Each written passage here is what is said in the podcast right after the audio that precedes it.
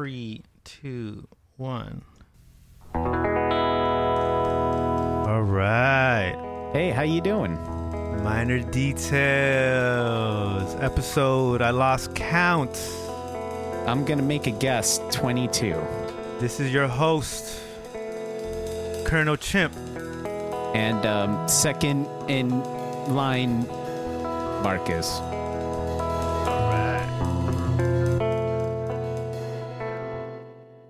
So today we're what gonna What are we talking about today?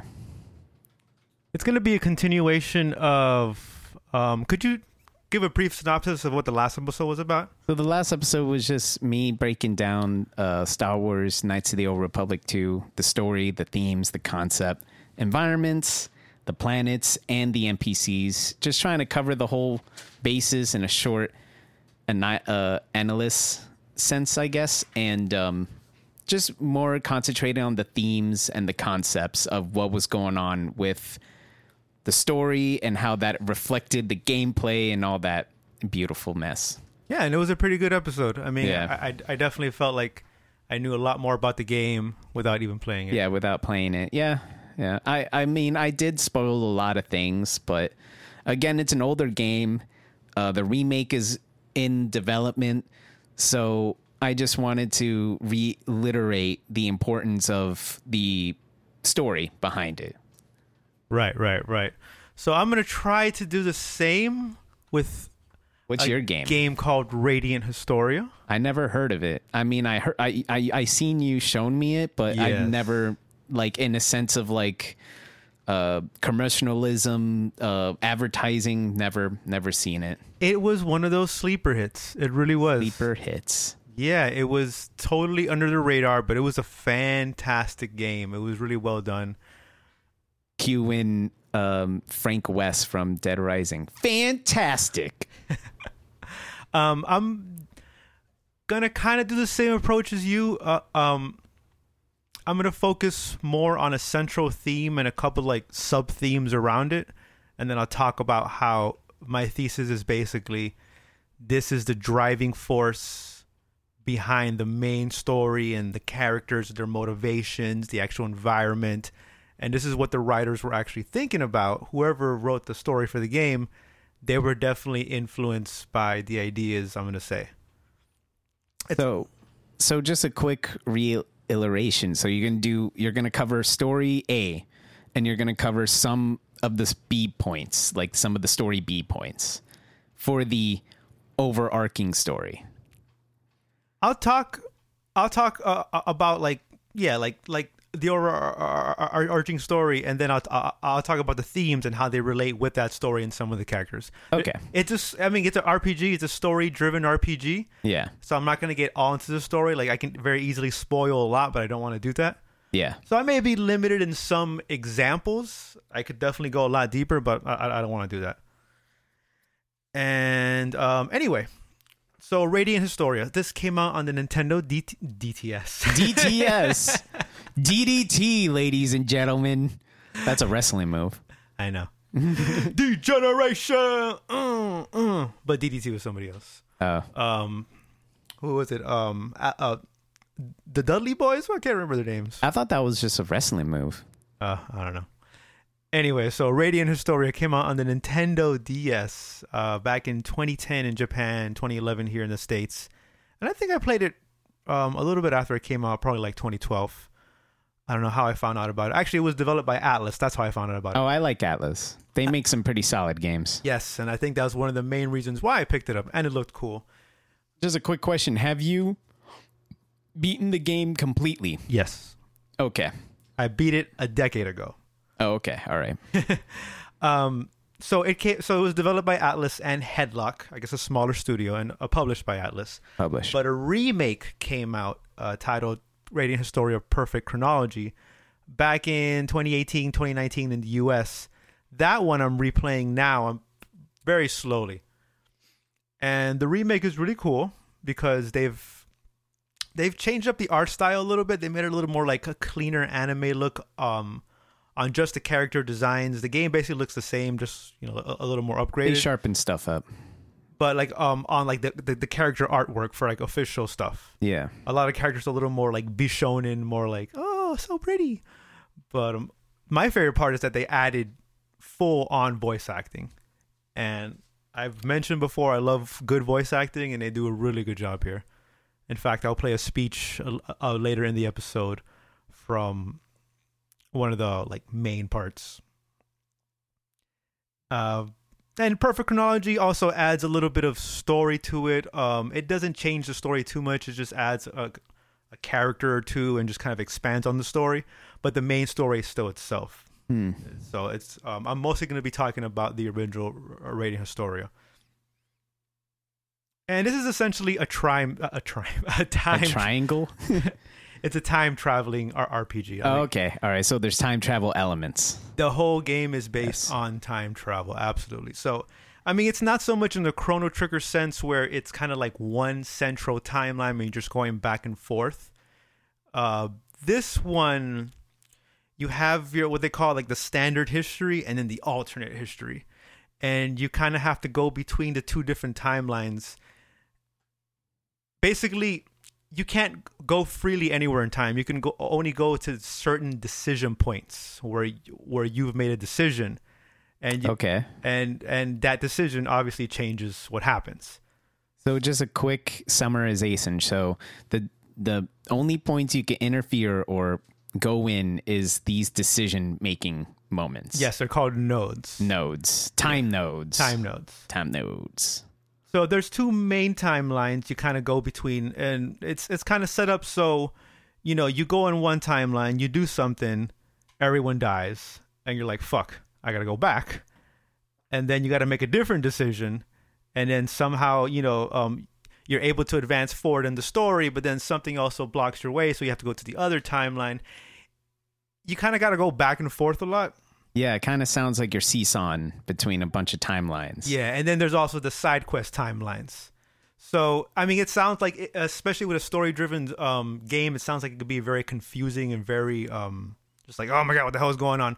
But thankfully, it's not. It's not like that. They definitely set it up so it's it's very manageable, very followable.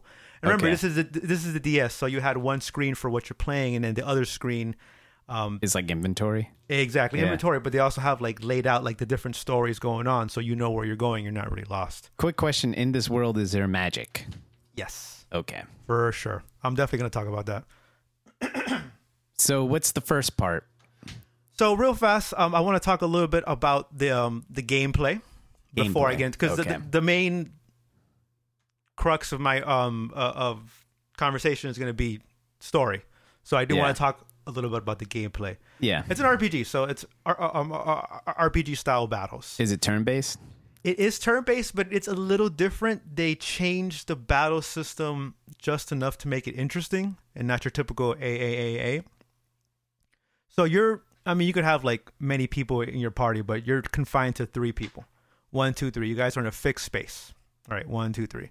Now the enemies are gonna have a three by three area they can move around. So it's like um, you can imagine like one row, the front row, the middle row, the back row, and then there's also columns: the left column, the right column, and the middle column. So it's a grid system Just for the enemy, just for the enemy. you're stuck to your spaces. okay.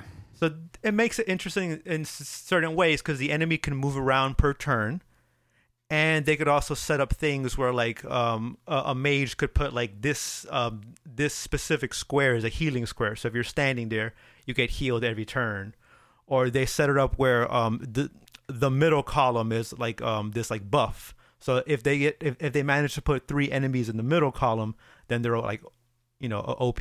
Okay. So they have an advantage that you don't have, but of course you have advantages that they don't have. Uh, one of the main things it's it's this, this I think what attracted me about it. It's kind of like a fighting game where you have to set up combos. Your um your team can actually move where the enemies are. So like let's say you like you have like five six different people on, on the field. Um, I could have my first guy punch this guy to the right, uh, and then he and then he gets hit into the other guy. And as I, as as long as I follow it up with a combo, I could keep knocking them to in, into each other, and like follow follow up with like a push to the back, and then now it's like three people on the same grid, and then my last dude comes in and does like a fire spell or just like a huge you know, like attack. So this is all pre-planned, or is this at the moment? Do you have to make these It's pre-planned. So pre-planned? Okay. this is the other interesting thing because um, this game, like we are saying, it's time traveling. It's really based in um, you basically control time in a way. So there's like Time control. yeah, because I mean, going like you're going between time, so that's time magic essentially. So they kind of add that element into, into into the into the battle system because right from the start you see who's going. So like it's it's already set like my dude, then my other dude, then my other dude, then the enemy, and it's it's predetermined due to like you know like your speed. So like if you have a higher speed stat, you're gonna go first. If you have a lower speed stat, you're gonna go second. Oh, okay. So that's yeah, that's pretty standard RPG stat stuff, right? But where does the time But- stuff come in? Yeah. you could change who goes next. So if I um if I wanted to set up a certain combo because you know that the combo can't be um cannot be interrupted. It has to be you know one after another. Mm-hmm. So I could decide to go um I I, could decide to give up my turn and let the enemy go first. So then I could set up a, a combo that I would otherwise be unable to do. Okay. So it's kind of interesting. Interesting. You can like you could um it gives that an element of strategy where you could set up who goes where and and the uh, the longer your your combo is, uh, the, the more damage you do, you actually get more loot and and and, and whatnot. Where did the time magic come in again? What can you do? You could like Well, you're stop manipulating. your own time or Well, you're manipulating who goes first. And, and who- who Oh, goes so second. that's in the lore sense. That's your characters going forward in time. in a way. I mean, it's not really explained like that, but it's like uh, imagine like the like uh, um like in in Magic the Gathering the, the the stack. You know, this spell goes first, and this spell, then this spell, this spell. Okay. I could choose to say, hey, this spell, I'm actually going to put this first. Like you're freely Yeah. controlling who goes. Okay. So that's just that's just not related to the time stuff. That's just you picking who could go first and not. Yeah, it's not explained. Okay. It's it's not explained in the sense that you're using time, but when you think about it, it's it's very related to like as I explained the game how it work um how how the lore is. Yeah. It makes sense that That's what I'm trying to connect together. Like, um, is that the time magic affecting your move, your decision to make different people, or like put them ahead of other people? But maybe I haven't played the game, so maybe I'm just looking too much into it. Yeah, I mean, either way, I just wanted to just just talk about the the, the battle system, and it's fun. It, to me, it's, it's it's like a fighting game where you're setting up combos, Yeah. and it just keeps it interesting. Something that kind of sounds familiar. Again, I haven't played it. It kind of sounds to me almost like this game called Valkyrie Profile. I used to play a while back, where it had the kind of like almost the same uh, sense of like having like a set of moves to do, and then it's out of your hands, and then it just activates it.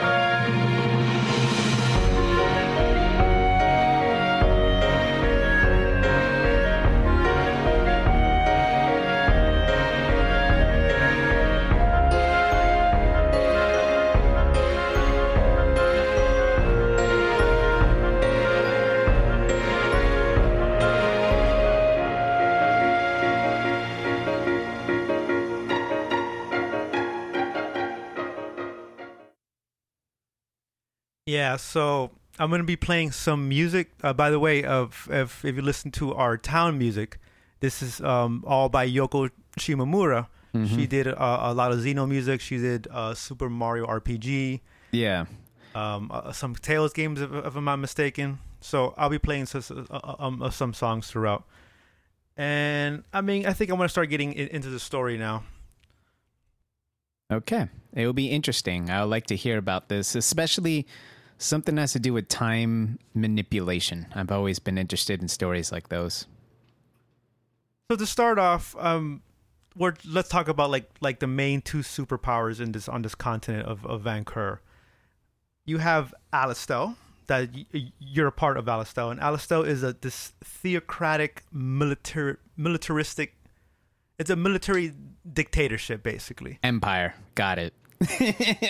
Yeah, I'm joking. I'm joking. No, I but mean they're basically an empire, Yeah. but but um, it's it's mostly it's controlled. It's controlled. It's uh, they have the prophet Noah, the the the the, the one who speaks to God. And, Oh, so it's like a what's it called? The the theological or theology military? Theocratic, Theocra- exactly. Yeah, theocratic. Yeah. military. Yes, theocracy. theocracy. Yeah, That- which is scary. I would imagine that would be a scary place to live as a regular person. Maybe not. I don't know. Maybe the empire was a pretty good, chill place to live. they brought order and chaos, bro. But the interesting is here is that um, the prophet Noah, he's old, he's frail, and he's not seen in public much anymore. So really, oh, Yeah, so um, so you have the general Hugo who really speaks in in, in his stead, in his stead. in his stead, Yeah. and he, you know, he, of course, he takes advantage there. Uh, he's basically the de facto ruler, E- e- even though he's speaking for the prophet Noah. He's the one calling the shots. Okay, so this is kind of like um, a Vatican City type of thing, where if they just got military control, there's like a pope, but he's like the top of the line, right? Right? If the yeah, if the Vatican City, you know, had an army behind it, Yeah, yeah, So- like a real one. the main general w- would really be the one calling the shots, and that is Yeah. our, our General Hugo. So you are um this character named Stock. Stock. Stock, Stock, yeah, weird name. stonks. And um, and you're a part of the military. In fact, you just joined um, special intelligence. Ooh, Yeah, but got like a nice position. Is that a good position? yes and no. Okay, all right, awesome. I mean, you know, you're basically a, a spy in a way. You know, you, I think that's cool. but um, and then you have um, opposite of that. The other su- superpower is Granorg, which used to be this huge empire, but now it's not as the, the size it was. But that's basically a fascist monarchy. Jesus Christ, It, it has its you know its its king and queen, but actually they're all dead. Um, the queen is goddamn. queen is the last one left, and and, and her and her uh, stepdaughter, the princess.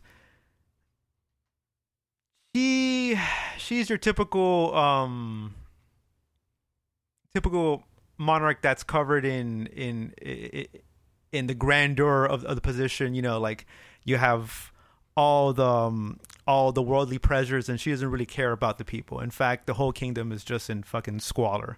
Oh, that's funny. That's kind of like um before the the French um revolution. It's like when um the French nobles were just living off the backs of the workers. Yeah, and she wasn't even a noble to begin with. Um, Ah. Uh, when the princesses, uh, when the true queen died, I guess you could call her, uh, her father, the king, remarried and chose us, um, some commoner. Oh, there we go. So she's a little like- bit of drama in So the she's family. like, I'm living it up. I'm good. Uh, But who's really controlling is really um her like her second in command. Um, these two, um, there's the High Colonel Diaz, and there's a guy named um Count Selvan, and they're basically the ones really calling the shots. All right. But they manipulate her. They know how she is, and they take advantage of that. And they're really the ones controlling everything. And so it's a giant war between Granorg and Alistel. You're Alistel, and, and Granorg is the quote unquote en- enemy. I just want to say something real quick. This kind of sounds like a little bit of like actual history. Because there was a point where the Pope was like the antithesis of power and did command like armies. Yeah, the uh, the Holy Roman Emp- uh, And- Empire. And then At one point, there was three different popes. Yeah, and then there was one point where Henry VIII decided to make his own Protestant church and then declared himself the religious leader. Yeah. So, you know, it's very this kind of reflects real life a bit. Just a bit, you know. yeah, that's that's probably what also uh, attracted me. Um, just I was a history minor, so I definitely enjoyed learning about that stuff. So this was cool to like play Yeah. this kind of like if you're in the mindset, it's all this drama and all the like. That's my favorite thing about like the kings and stuff is the drama behind it. But anyways, continue. So in this world, there's there, there's there's more people. Um, I'll talk about them more, but there's just the two main superpowers. The, uh, we're all humans, by the way, Okay. and then the rest are beast kind. Okay, so you got different race of people. Yeah, you have um this this race which is like a goat like race. They're called um Satyros. What happened? Oh, I thought the dog farted. Good thing Duncan isn't in here. He's been farting all week and it's been so bad. Ew. Yeah, pretty bad.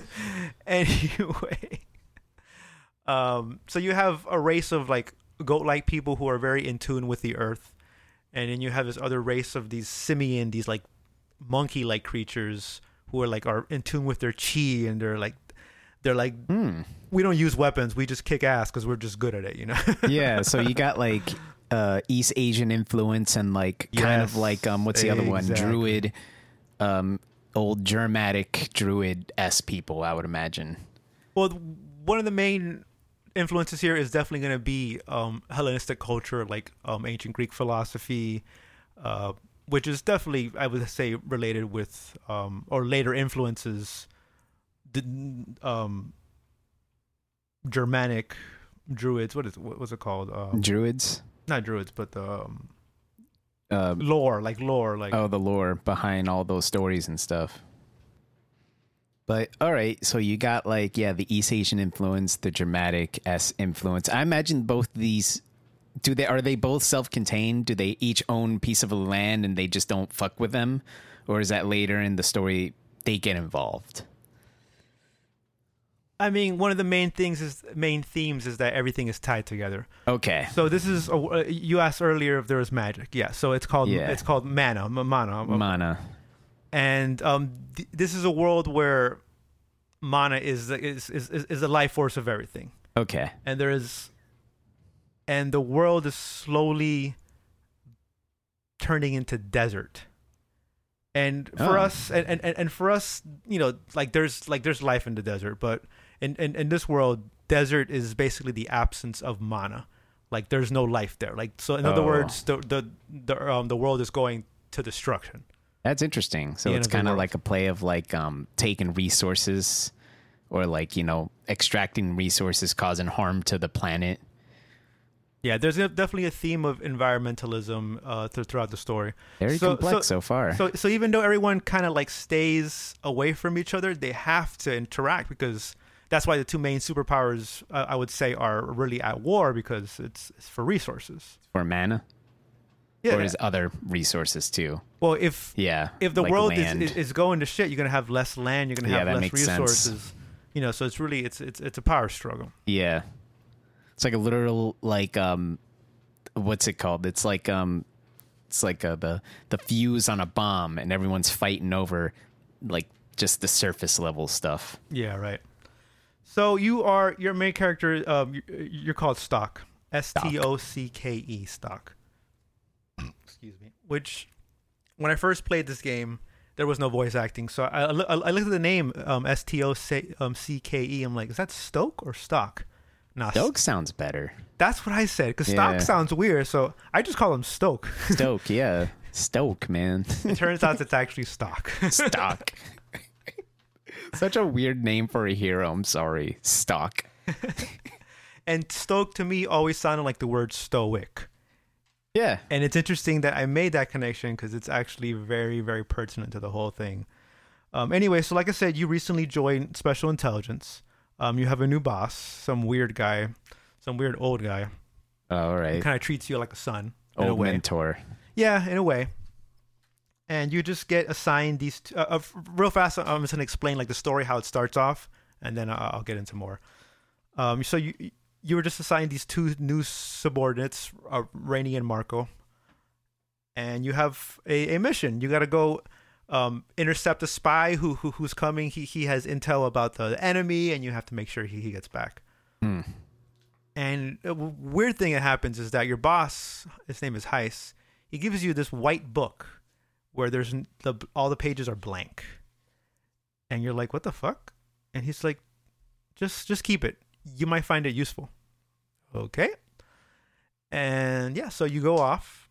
You got your your, your new team. And you finally meet up with the, the, the spy. It's he's being chased by the enemy. The enemy's everywhere. It looks like they're starting to attack. So you're like, "Oh shit." And you find the spy and you're and you're thinking, okay, we have to get him back to safety because we have some good intel about what's about to happen. Long story short, he gets killed, and then yeah, and then you're like, okay, fuck. Uh, there's people to the north, people to the south, people to the west. So what do we do? You decide to go to the north. You end up running into one of the main generals, and um, your team is like, "Oh, go on! You have to get back to Alistel." Of course, they get killed and you're stuck on a bridge, you're like, fuck. So you just jump off the bridge. Essentially, you die. Like everyone dies. okay, so this is an operation gone bad. Is Yes. this where he discovers the time manipulation? he wakes up in this weird place where there's like, it kind of looks like heaven, but there's stairs everywhere. And there's these two twins, uh, uh, um, a boy and a girl, Teo and Lippti. Teo, I guess his name is. Tail? Yeah. Okay. T E O, Teo. T O, Teo, whatever. And basically, they tell you that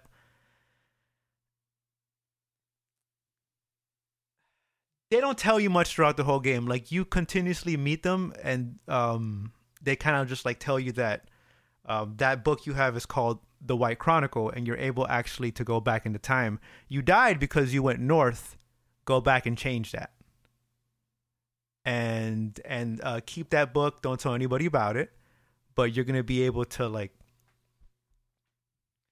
They end up um, later. They end up telling you that um that they have seen the destruction of the world hundreds of times over. Um, they keep going back into time to try to figure out how to save the world, but they can't. And you know, like typical hero story, Yeah. they think you may be the one. You, You, got to do it, bro. you're the true owner of the of, of the White Chronicle. And yeah, so um, sure enough, you go back into time. You go south instead of north. You end up surviving, um, and you get back to Alistel. You get um, uh, you get the the, um, the intel to the general, and then they stave off being defeated by Granorg. So now the story continues. Now, since you were able to go back into time and change what happened, realize what decision was bad, you could change that. So your character dies, sees these two entities, essentially, right? Because um, do they take human form? a Yeah. form. So we, uh, I'm just assuming maybe they're just taking that form. Maybe that's not actually them or something. But uh, I mean, this is me just already guessing what you got to say. But you know, you got me interested so far, so I'm thinking about it. What you've been talking about, and it seems like the main MacGuffin, the the book, uh, first seems like it's going to be like the main MacGuffin essentially. But Oh, yeah. the interesting thing is when you said at the beginning when the guy gives him the book and says, "Don't worry about it," because um, first of all, that might seem like your regular fucking trope, right? But personally, I I love that shit. I love that type of shit. Like honestly, I like it when they give you something like that in any game and then you slowly discover what the true meaning behind this object is. Yeah. Of course it's a MacGuffin, right? It's basically an item that keep that that starts the story or is Right. like the big initiator of the great tale. The catalyst. Yes, the catalyst. But you know, I, I like that type of stuff. It's very mysterious. I like mysterious stuff. Well, spoiler alert: your boss ends up being the final boss. Oh yeah, yeah. I was I was feeling something like that too because he was seems like a big boss type of thing. You know, like the um, sending in the initiate to die or whatever and discover his abilities, and that will that's like in his plan or something. I would imagine. Yeah, he's constantly trying to control you. Um, and that's going to be one of the themes I'll touch on is control. Like people are either trying to control nature or kind of or trying to control others. Yeah. But um, anyway, so just to just to cut it short, so this place you went to is called Historia, and it was created by this time magic called Flux. Flux And- capacitor. the flux capacitor exactly and and and basically it's this is all tied to the destruction of of the of of, of the world the desertification, mana being pulled from the earth and uh, from you know this world, Yeah. and you're the only one who is going to be able to figure out the right, the true path, the right path, because you have to constantly go between the timelines and find out what the right decisions are each time, and so there really is Interesting. one true path. Yeah. Well, that's that's the quest that's given to you by the two, right? Right. Those yeah. two beings. And so now I really have to talk about one of the main things is going to be, um, I would say, is the driving force behind all this is um, stoicism. Uh, let's talk about the word stoic and how it relates to your character's stock. Yeah. So the um, the way the word is used in the modern sense now, stoic means like reserved, serious, not showing any emotion. That's the key part. Like Yeah. not showing emotion, holding withholding emotion Yeah. If I were to use it in a sentence, you would say about someone who is like at war or something. He advanced on the battlefield with a stoic indifference to the stench of death. Yeah. You know, and like not reacting to like the pain and the er, and the anguish. Yeah. Yeah. Or you could say, my father often carried himself with a stoic demeanor, never showing any emotion. You know, Yeah. Yeah. but that's just what the word means now. But I would imagine in the uh, story, it's kind of relevant because, I mean, you are raised essentially in a military organization, right? Like a military esque government. There's a, I don't want to spoil it, but yes and no. Oh, okay. Do people have freedoms? Like, do they have rights in this world? Or is it like, Well, okay, so I'm gonna explain it. Like Okay. basically, like like this is a very deterministic world okay, where everything is this or that, and there's no gray area? yes and no. Okay, well, okay. So let's talk about Stoicism. So, so Stoicism is an ancient Greek ph- philosophy.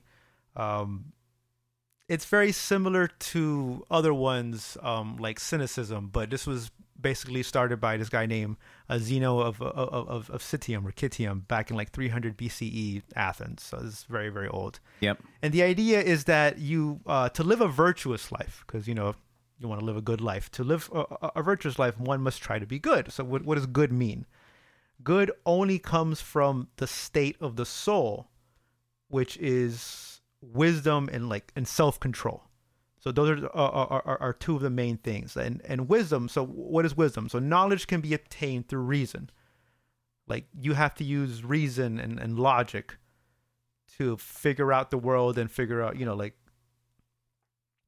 Figure out your environment. right. Yeah. You don't want to give in to um to vice, to um bad emotions, greed, anguish, you know, suffering. Put that all away. Don't let that control your your emo- um uh, uh, your decision making. You want to use reason and logic. Hey, this sounds familiar. Jedi code? yes, I mean, you know, this is this. These are not new ideas. yeah, but they're, yeah, yeah. No, but that's the that's the thing is that like you could deconstruct it, Yeah. and I Oh, yeah. imagine that's what the story is within the game. Is they're destruct deconstructing what a stoic person is. Exactly, and that's why they call them st- Stoke stock, Stock. whatever. I know, but God, such a So, yeah. so, so, um, it's even though we use the word now as something emotionless, that's not really what they meant back then. It's really um living life free of of, of pathos, which um can be translated as passion, but really it means means more like bad emotion, like um emotion that comes about from Jealousy, external things. yeah, jealousy, um, Anger. Being depressed because of a loved one died, you know, um, greed from having wealth and all these things. yeah, So basically, um, Stoics say, you know, you should try to rid yourself of these emotions and try to have a calm mind. And how to do that? Well, you got to live a life of um, asceticism, be an ascetic, which means basically abstain from all sensual pleasures. You know, there's so many stories of people giving up all their wealth just to live like in the woods or something with like a rag or whatever. yeah. And this, your typical like Is this your character? Is this no, no. Right now I'm just talking. representation, or you're just saying in general? Right now, Okay. I- I'm just talking about um about this just the terms. Yeah, the- the- the- um, this Greek philosophy. So the whole point is to obtain an inner calm and have clear judgment. So okay, so why? Um, you may ask, okay, yeah, so be logical, be reasonable. Why? Like you're just telling me to do something, right?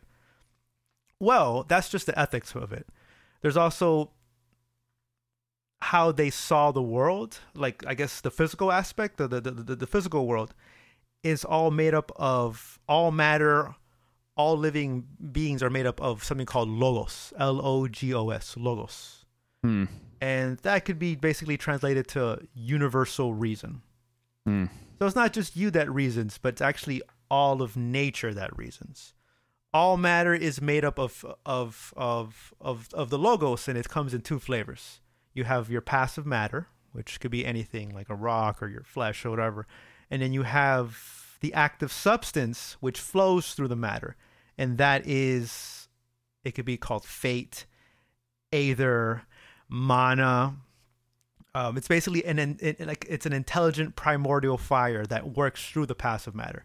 So the whole idea is that we have reason because everything has reason. All living things have reason, and there is this universal reason. Nature itself is this intelligent thing that that reasons. It's not that it's it's it, it's not that humans are, are are using their brain to oh this and that. No, that's that's just how nature works. Okay. So essentially, to live a good life, you want to live in accordance with nature. You want to live in accordance with that universal reason. And um, emotions and vice take you away from that. They they cloud your eyes from logic and reason, which is the way of the world. Yeah. So I, I wrote here, thus nature itself is intelligent reasoning. As humans, we must learn to be and be in accordance with the laws of nature. To do so otherwise would be destructive. And that's definitely a, a, a, a central theme. So let me let me see this. Let me try to put my own analysis yes, please. in it It's a lot right there. because um yeah, let me take a little bit of it cuz I'm trying to think about the game too and I'm thinking that the maybe the natural state of the world is unbalanced obviously and it's because of these different people's like egos and and their um and their own personal passions and they're not living a life without reasoning and stuff. They're living the opposite. They're living in greed. They're they're like kind of souping into their own emotions thus creating the unnatural response of the world because these two nations are handling each different type of like um like like one's more militaristic as you said being led by a pope. And one is like more with noble houses and stuff. So i can imagine they each have their own form of self-governing but it's like causing unnatural disturbances in the natural order of things. But then your character is supposed to put that natural order back into things. That's almost like your character is essentially i won't say like chosen but like he's like the force like the human nature trying to like or like the id or something he's like the part of the brain that's like trying to decipher the two parts and try to bring a union like un, like a fusion of the two and bring like balance I would say to an extent you're right. I mean, all of these things definitely play a role, yeah but it goes a bit deeper than that. And I'm going to explain. oh yes um I just wanted to read this this quote I thought was very interesting. Because I mean um ancient Greek philosophers are not telling people how to live their lives. no no they're just explaining the Like, nature of the, what they thought is their reality Exactly. So this is how I um I live my life and as an example to others and hopefully people live that way as well. This is I thought it was an interesting quote. Philosophy does not promise to secure anything external for man. Otherwise it would be admitting something that lies beyond its proper subject matter. For as the material of the carpenter is wood, and that of the statuary bronze, so the subject matter of the art of living is each person's own life. okay And I just think that that's, I mean, uh, I think it's very true. You, uh, you got to start with yourself before you try and change the world.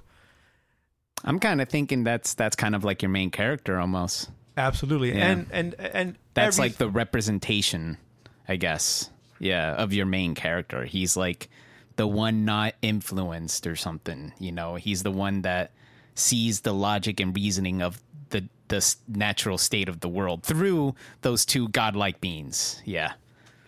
Right. So that's I would say that's one of the that is the main central theme. That's this development of self control and fortitude as overcoming destructive emotion. And during a war, that's going to be very difficult.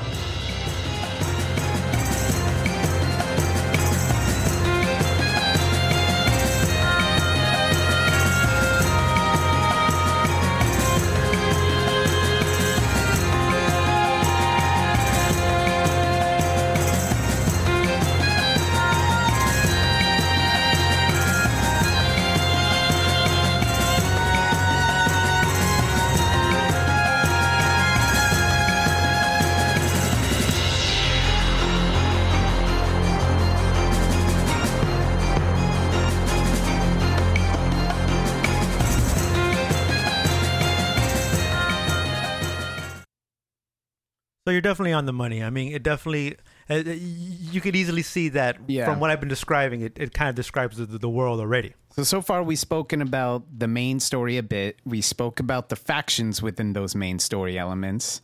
We kind of spoke about the, the philosophy, but you're speaking more on like the Greek, um, Athens style, ancient Greece, like way of thinking.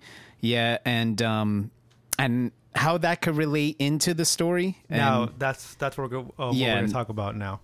So I mean, it's w- one of the main themes is is I would say an, an imbalance in nature, like, like you were saying, yes. and Yeah. it like uh, just to reiterate my main thesis, like like this drives the main story, the changing environment, the you know like like everything is being destroyed, like the world is slowly falling apart, and all the character motivations are really built upon this imbalance, whether they're going toward uh, uh, the, the imbalance by trying to, I guess, control, you know, like uh, uh, giving in to their vices for Yeah. power or or greed or lust, or moving away from it and, and trying to, I guess, control themselves or, or try to right the world. That's a very um, interesting. I like that concept too because the world around them, they know the world around them is going bad. It's Going to shit. It's going to shit, and it's more an, an example of human nature because it's either at this point, okay, everything's going out, just go ten times this emotion I'm feeling, or ten Right. times, or or ten times this motivation to fix stuff, like. And I like that in human nature and those types of games. So now let's talk a little more about the lore. Uh, I- I'm going to explain a little bit more about the lore, and you'll see how it really relates to all this. So, so we're talking about mana in this world. It's, it's a world where there's magic, there's mana, Yes. and this mana is um, it gives life to the world. Remember, it's, it's just like with the Greeks. It's it's the logos. It's this ancient primordial fire that drives everything. Yes. It is life, and but this world has a fixed quantity of mana, and you, I guess you could imagine it like an um like an ecosystem. You know, like yeah. there is a um you have water coming from you know like f- from the mountains down the river to a lake and it fills the lake and then that may go somewhere else to, uh, through a stream and Yeah. there is definitely a balance there and the world is falling apart because there is um the mana is being taken away and, and brought somewhere else and that's what's turning so so basically the sand is it symbolizes a lack of, of mana because Yeah. like when someone dies it's not that it's not that they turn into sand like their soul their um th- that mana goes to somewhere else and it just like continues the cycle Yes. And deserts are harsh places. And in many forms of media, that is always a representation of either great, like, strive for the individual, like going through that, or people living in that. And they're like, again, like stoic people. You know, or and and death because unfortunately it's very hot in deserts and very little water sources. yeah and, and here yeah I, I would definitely say it definitely signifies a struggle but more than anything it's it signifies a lack of mana thus death thus Yes. nothing Unnatural state. So I was mentioning how Granorg. So you remember, you're you're a part of Alistel, and the enemy is Granorg. Granorg, they're they're an old empire, Fuck you, Granorg. and in the olden days, they um they found a way to control mana, to to basically ha- harness mana and use it. Um, and two main things were were, were created. Just just to break it down, flux which is basically time magic in a way. Okay. And then you have Thaumatech, which is basically using harnessing the mana to power tech. So it's it's technology. okay, so it's like electricity for the technology. Exactly. Yeah. So and then Again, hitting those environmental, like real life shit, man. and you know, and it's also used for for war. Like so, right now, your um your people, Alistel, um, you have these top engineers in Th- in Thaumatech creating war machines. So yeah, it's it's like you said, it's environmentalism. It's it's definitely relates to real life. And just a quick reminder: war. I mean, war is a, used in a lot of um, media to like demonstrate their characters or whatever. Uh, the game I was speaking about, Cold War Two, it definitely has to do with war influences. But again, what I like about this world is that it's having a physical effect on the world in the sense of through the magical effect. So it's like going through the eth- the ethereal or the aether, and it's actually affecting the real world environments. Right. It's not like military drone strikes breaking the environment. It's literally the the universe is almost dying or the universe is being sucked up. And it's exactly why the why the universe is dying because these people who figure out how to control mana, uh, they use it to basically make Granorg into a huge empire. Um, Yes. You know, um, uh, they could manipulate time in the same way you do in this game, and it just they be they became very successful and powerful and blah blah blah. And it got to the point. So so basically, you had these like sorcerers in a way, and it got to the point where one guy got too powerful that he was actually tur- like there was so much um he was using so much of this of this mana that it turned him into this monster this monster just eats mana it just continuously absorbs mana which reminds me Yep, of that Darth reminds me of Darth Nihilus, the man who kept himself alive through the. Yeah, it's a cool little um, parallel. One had like a greed, and it's his greed which is his consuming power, Yep. while the other one is more of like he used it as a survival situation, but then it just overtook him. so it's this weird little, like like a, a mirroring of himself almost. You yeah know? it's, it's funny how that happens yeah. but like you know it, it relates with uh, with the, the, the those greek ideas like you want to go with nature to go against it you are it's going to be destructive Yeah, it's inhuman. It causes inhuman changes in you. It's scary. So now you have this giant monster that's continuously absorbing mana, and um, the Empire didn't realize that. Oh boy, desertification is starting now. Like it's on some corner of the world that no one was really um, paying attention to. Now it's it's starting to turn all into sand, and then now they're just starting to realize, oh shit. So anyway, this is where that world of Historia is created. It's like this world where um there's where time doesn't move. It's just like this timeless place. Interesting. It's almost stuck in time. Exactly. It's stuck in time and um they seal him in there in some prison, you know, the typical but it doesn't matter. It, it doesn't matter if you seal him because mana is everywhere. It's it's all interconnected. So he's still absorbing this monster is still absorbing the mana and the world's going to shit. So just to keep to, just to keep it short, um, they basically create some weird ritual. It's it's it has to do with the White Chronicle, and it's um and it's uh I guess Negative? yeah the Black Chronicle. Yeah, okay. So it's like it's opposite. Exactly. Yeah. And it's based. this is basically um human sacrifice. Hmm. Uh, you have to have two mature souls that, that, that they say. Uh, one has to die, and then you rev- and then the other person revives them with half of their soul, and then some shit happens, and then they basically live a second time, and they have to give up their life to um the world to to. so they're basically replenishing mana back into the world. Okay, so this is them putting mana back into the natural state of things. I'm thinking they're they're doing they're like sacrificing themselves and it's kind of like those twins you saw at the beginning or something. But actually, now that I'm thinking about it, if this is a process that's known, do they figure this out? Do they like read some text or something or some character gives them this information to the, tw- do? the twins are um the children of some top Thaumaturg engineer from back then, um, Okay. from that um, from that um, Empire time. Yeah. So they have all this knowledge and living in this world of Historia, like they just don't age. Okay. so they haven't they they're they're like separated from the time. Yeah, their duty is is basically to guide the people who hold the White and, and, and Black Chronicles. Okay, all right. because it turns out that yeah so um with this ritual you're putting mana back into the world so the it it doesn't go to shit but that monster is still absorbing so Yeah. every generation they have to redo this ritual it's There called you go. Yeah, that's what I was thinking. Like th- this is something that's been doing over and over again, which fits in the sense of that as you said, this world is kind of in like stuck in time, but I think more precisely it's more of like a time loop.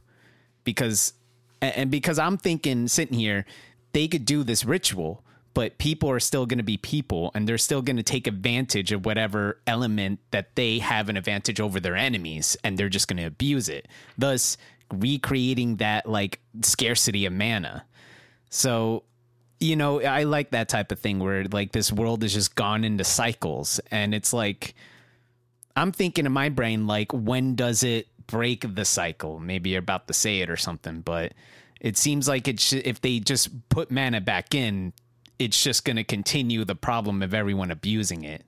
Yeah no exactly. I mean but you can't get rid of the monster oh so you can't just kill it yeah it's it's it's a monster that just continually um con- continuously uh, absorbing everything yeah I mean, at the end of the game, you kind of do that, and then there's still like um, the final boss who's trying to control everything. But whatever. Uh, but that's the whole point is that these kids can't figure out how to like do this because they can't defeat the monster, but they don't know what what um what path it, like I call them kids, but they've lived for hundreds of years. yeah, yeah. they look like kids whatever Yeah. they're kids Um, lost my spot. Hold on. Uh, so yeah, seals him away. Think it's too powerful. And so back to the same theme. Um, the world is being destroyed because humans upsetting the natural balance of mana in the world. fucking humans Fucking humans. ruin everything So the writers basically imagine this this deterministic world where you know, like it's if you do this, if you live with nature, you know, like it's it, things are set in stone. Like you may not understand it, but like there's a natural order to conse- things yeah, there's, there's a natural order and there's natural consequences. and you got to to know to your place actions. in that natural order and it's driven by mana, the, the, the- Yeah. the logos, and it is a natural order, order that people have to exist in, like you said. In fact, um, I'm going to talk about uh, my other themes, duty and control. Um, a lot of people felt that they had a duty, or they felt compelled to adhere to um to the order, to maintain the order or reestablish it. Hmm. And I mean, right away, the royal family they had a, a duty to continue that human sacrifice. Like every generation, they had to choose one kid to die. okay, you're That's gonna funny. die, and your brother is gonna revive you, but then you're gonna die again. And yeah, but i would imagine these are like like they're not just regular people they're like something special about them or is it literally it could be regular people I don't quite remember. I think they just have to be mature souls. But like, what does that mean? Yeah know. yeah Whatever. maybe experience Yeah, exactly. Yeah. I, there's there has to be something about them, but it's it's been stuck with the royal family, and that's their duty but the royal family is really no more. It's being controlled by this crazy ass bitch who doesn't give a fuck. She's just chilling. he just wants power and the princess, which ends up being one of your uh, party members, um, she's trying to fix everything, but she doesn't want to do the whole human sacrifice thing, so she's trying to find a different way of doing it. Hmm. trying to break the cycle man Yeah, so so everyone's trying to like control nature in a way. Yeah. Even the lady trying to break it is trying to like manipulate it in a way into her favor. Um, yeah, I mean, she- literally just chills in, in, in the castle all day and just like eats and just does whatever she wants. Ah, stuck up. Don't worry. I mean, like, that's the thing. So, like, she's she has a duty to her people when you, when you think about it. Yeah. But she says, "Fuck that! I'm just gonna give in to vice." Yep. And what do the Greeks say? It's gonna lead to destruction. Again, man, it's it's the noble, like the French aristocrat. You know, so she like gets overthrown, and they throw her in jail. good. Hell yeah. So it's it's that same theme. It's, it's at least it's not exactly like the revolution. They would have just like cut their heads off. well, maybe they did. You know. Yeah, maybe. Maybe they did have a full revolution, English, uh, French style.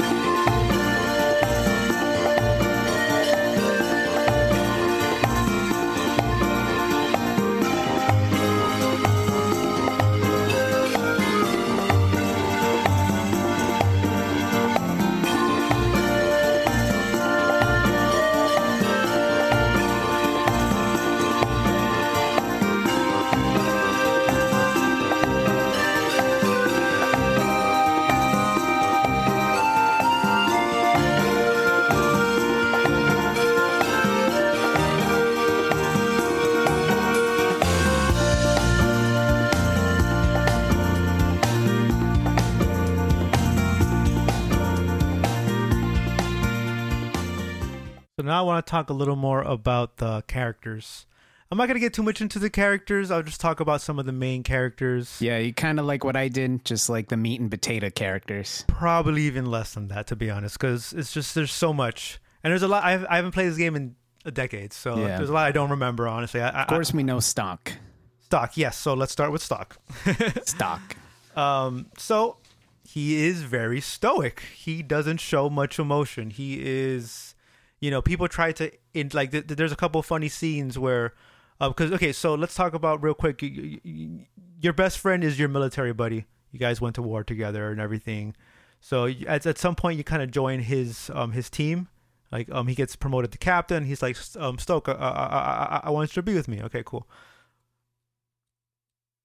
and there is a um there's a there's a junior a junior uh s- soldier there who takes a liking to you he like like he likes your like like how like He sees your potential or something. well he's like a, a young guy and like he, he he thinks you're really cool and like how you're always trying to save your friends and all that crap Oh, okay. so he's trying to be like oh my god you're so cool and you're just kind of like just like you like you just don't say shit you're just like uh you know like may, Yeah. someone normal may have been like oh well you know this and that like no he just He's like, I'm just doing my job. Yeah like I don't, like I don't have to explain myself I don't care. I don't even want to talk to you. Shut up. You're annoying. exactly but you know when he's in trouble the first thing you do is try and save him so that's that's that's um Stokes Stock or Stoke I gotta pick one Stoke. Stock. Stoke. I don't know. Stoke. That's that's your character. You're definitely loyal to, to, to your team and your friends. I just have a quick question. Was he he, was raised in this um environment where it was fully militaristic? Was did he have like family members? you do you want me to just just do the spoiler? Um I'll do it. Okay. okay, yeah. So basically, it turns out you are um you are actually from Granorg.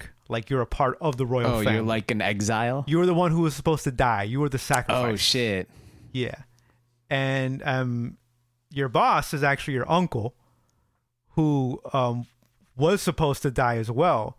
So like so him and his brother were supposed to kill or like you know like uh, uh, he was supposed to die. He said fuck that. He stole the Black Chronicle and ki- kidnapped you and ran off.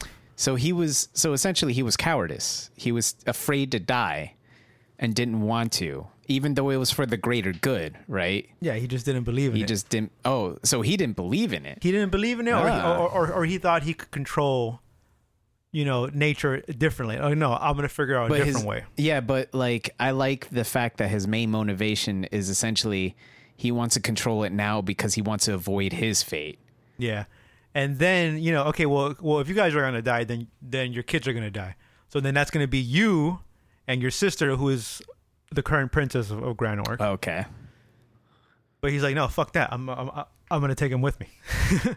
And then defected, right? So so you don't remember that shit. You don't. yeah, probably you were a kid, right? Yeah, exactly. And then so you really you kind of grew up in, in, in this in this military, and he treats you like a son, but at the same time he's trying to control you. It's kind of weird. Okay, so yeah, that's why I can see why he's more stoic or has a lack of emotion because he he I guess his father doesn't or the uncle doesn't want him to get too attached to people so then when he starts using them there won't be any second guessing. I think he actually died already. I can't really remember. Like because the the whole ritual is you die, your the the your other person revives you with half of their soul, and then after some shit you have to like give your soul back to the uh, um the, the earth. Okay, so at the beginning your uncle is dead? No, no, no, no, no. Okay, no. all right. Your uncle is trying to break the cycle and avoid Yeah. all of that. Because he wants to not die or he he was chosen to die and was like fuck that. I'm going to change it. Yeah, exactly. And then I think I, th- I think you end up dying, but then you get revived, and then like that's why you don't remember anything. Like I- Yeah. I honestly can't remember why you don't remember shit. Okay, but it, it's in a sense that he's raised you to be like that on purpose, right? I guess. Because I mean, like you grew up um in the military, so yeah, yeah, and that's I would say that's another element of adding to it. You know, being told constantly what to do and how to do it, that would affect your personality. yeah. And that's the thing, though. So he has to be a stoic character Yeah, because he's constantly faced with making decisions that will alter history and create different endings. yeah, So um, uh, imagine for a second in like real life, if you had to continuously go back into time, keep re- like your friends keep dying, you have to go back, see them again, relive all these uh, emotional times, only to have them die again because you made a bad decision. yeah. Like that's gonna play on your emotions. Oh yeah, You know, like it's it's gonna be really hard to like cut that all out and just use logic to find the right path to take. but in your uh, thesis, since your character is essentially the representation of stoicism, He has to be. Has yeah, he has to be. But is the representation of stoicism that's like the only way to fix the natural state of the stuff? Exactly. And so it's it's it's pretty fun because like you have so many different endings where you make the bad decision. And so it's it, it's it's not just that everyone dies, but like like um and I'll explain an an an ending later where like you make a bad decision and then that changes something else and then like you're like you know either someone dies or you're like stuck somewhere or something changes you're like Yeah, okay it's I like- can't save the world. Yeah, that's the butterfly effect, the butterfly right? effect, yeah. exactly. So um, yeah, so that's your So character. that's stock or stoke, that's stock. your choice. Your team is uh, Raynie and Marco. The, Raynie and Marco. Raynie and Marco, um, girl and a guy. They were from a mercenary group where everyone died. Jesus. There's a lot of death and yeah, well, that's war, man. If your like whole life is, I, I don't know how long this war has been going on. I imagine it's been a while, and there's old hatreds and stuff. There's going to be a lot of death. Well, um, there was a cave in, and they were the only ones who survived, and they feel very guilty that everyone died except for them. So it's really weird. I, I just, I just want to take a minute and say, I kind of want to take back everything I just said about those characters now because I, I don't see how you could. I mean, I can understand like living and stuff and feeling like live, live, like living regret or whatever. I think that's a real psychological thing for soldiers or whatever. right. but I mean, it's a cave in, you know, that shit happens. And I don't think you could, I don't think you could blame yourself. That's like some act of God shit, but whatever. There you Yeah. go, using logic and reason. What's wrong with you? Don't use logic and reason. No, no. I'm sad because I lived. Oh, how'd your buddy die? Emotion. Uh, cave in. So you know, obviously, like that's an example, right there. That's why I really think like they were going with this theme because there's so many little examples. Everywhere. Yeah, yeah. and uh, but what ends up happening is that they really um they get taken in by um your boss and now they have a new home Alistel and like they're kind of like attached to it now like okay we can't fuck up this one It's the home they chose. that's why at the, in the first mission where they just met you they're already like giving up their lives to make sure that they that you get away and complete the mission it's like we like we already fucked up once like let's at least die like saving what's important to us yeah, they're dying for a greater cause in their minds. Until you reverse it. Yeah, right. And it's I mean that's where the suspension of of, of, of disbelief is like every time you go back in time no one but you remembers everything. Oh yeah. but everyone keeps their their levels and their equipment. yeah. yeah. Where did I get this awesome fucking sword, dude? Who I- the fuck are you? What the hell? Okay, cool. or maybe it's like your character going back in time, having all the gear on him, and he's like, "Hey, look, guys, I got you some new shit." Raynie is the more fired up and animated of the two, uh, between her and Marco, uh, the pair. yep. She's more brash, jumps to conclusions. Typical anime, like, ah, like you know, like yeah. just- The extreme anime version of stuff, right? yeah. But she's not like annoying. Well, and sometimes she's annoying, but like not in like really annoying. But just like she just like jumps to conclusions, like, chill out, bro. Yeah. That's not what I meant. While Marco is is um, more serious, he always takes a more logical, analytical approach without being too dry. okay. But they're still both kind of like fresh meat, I guess you could say. Okay. They're like green. Yeah, there Yeah. you go, green. I mean, Raynie really was um her, her real quick on her backstory. Her parents died during the war, and then she was with a bunch of travelers, and they and, and they left her in some like random place because they thought she was a burden. so like they have a really weird like backstory. Yeah. Um, that's why they're they're really like attached to you because you're like, oh, It's like the first form of family for them, essentially. Exactly. For them, it's definitely family. But so there's an interest uh, to me. There's an interesting couple of pairings throughout the game where there's a yin and yang to it. Just like the game is really about balance. Um, Raynie, like I said, is more fired up, while Marco's a little more reserved. So they kind of like complement each other in that way. Um, I would say it's like almost like a like a balance thing. There's always some form of balance in the gameplay and in the lore of the characters themselves. So yeah, they have that balance. I also got the yin and yang influence when you talked about the books, one being black, one being white. Um, also a little bit, just a little bit, um, the sacrifice thing, where one has to die and then put in essentially their life energy into to this person. I imagine making some form of again a balance between the two souls that are now shared. Yeah, it's it's yeah. There's there's definitely a huge theme of balance. Yeah. And then I was gonna say, I remember what I was gonna say. So, and then Raynie and Marco really are this this balance to you, where like you're kind of like push off emotional, but they they also start to like f- uh, become family to you. So there's there's there's an interesting balance there. But like, I'm gonna make a. Can I? Uh, I want to ask a quick question. Are they like essentially his emotional stuff? You know what I mean? Since he doesn't really experience, or he's very stoic, they're kind of like the representation of his different kind of emotions or something. I would say, yeah, I, I, that's like, that's basically what I was trying to say, but you said it better. Yeah, like um, because he can go to to the two extremes, but he does it through action, Yeah. not necessarily through words. Yeah, exactly. They're like the words for him, while he's the action. He's the one that does it. Yeah, he's he, he he's a true leader. He's he, he's Yeah. leading them, and I mean it makes sense. They're like they're also part of the military, where you know you you have to lead. Your yeah, there's like a chain of command, so it's like you have to lead, and you can't show emotions because if you if you start freaking out on the battlefield and your like subordinate sees you freaking out, they're gonna freak out. Exactly. You got to re- remain stoic. yeah, yeah. That's why you let the other characters be the annoying anime characters, and you your main character is just like shut up. And then, so I mentioned Rosch. Um, he's basically y- your best friend. He's a big ass guy who has, uh, he lost his arm during battle, and now it's replaced by this mechanical arm powered by Magic. Tharm- um, Thaumatech.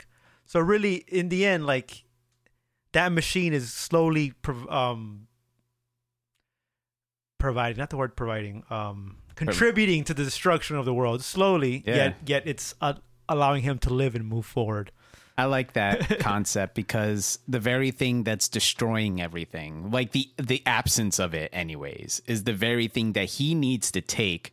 I mean, is it to live or just keep that arm on? He could still live, but yeah, he could still live without it. but when you think about it, like, what's his purpose? Like, it's war. he's like he he's a captain and Yeah. he's taking care of and, and that's the thing like these people aren't necessarily like these warmongering folk but they truly believe to an extent that they're being led by the prophet Noah, and their duty is to do what to, to fight and die. yeah, fight and die and protect their people. It's kind of like um the Covenant from Halo because that's the reason why the the enemies are like always going after you and they never like retreat is because they've been they have like this religion and they believe what they do you know if they recklessly run in they're doing something good for the religion Cult like fanaticism. yeah cult like fanaticism So um, the yin and yang to um, the yang to Rosch's yin is Sonja. She is this uh, beautiful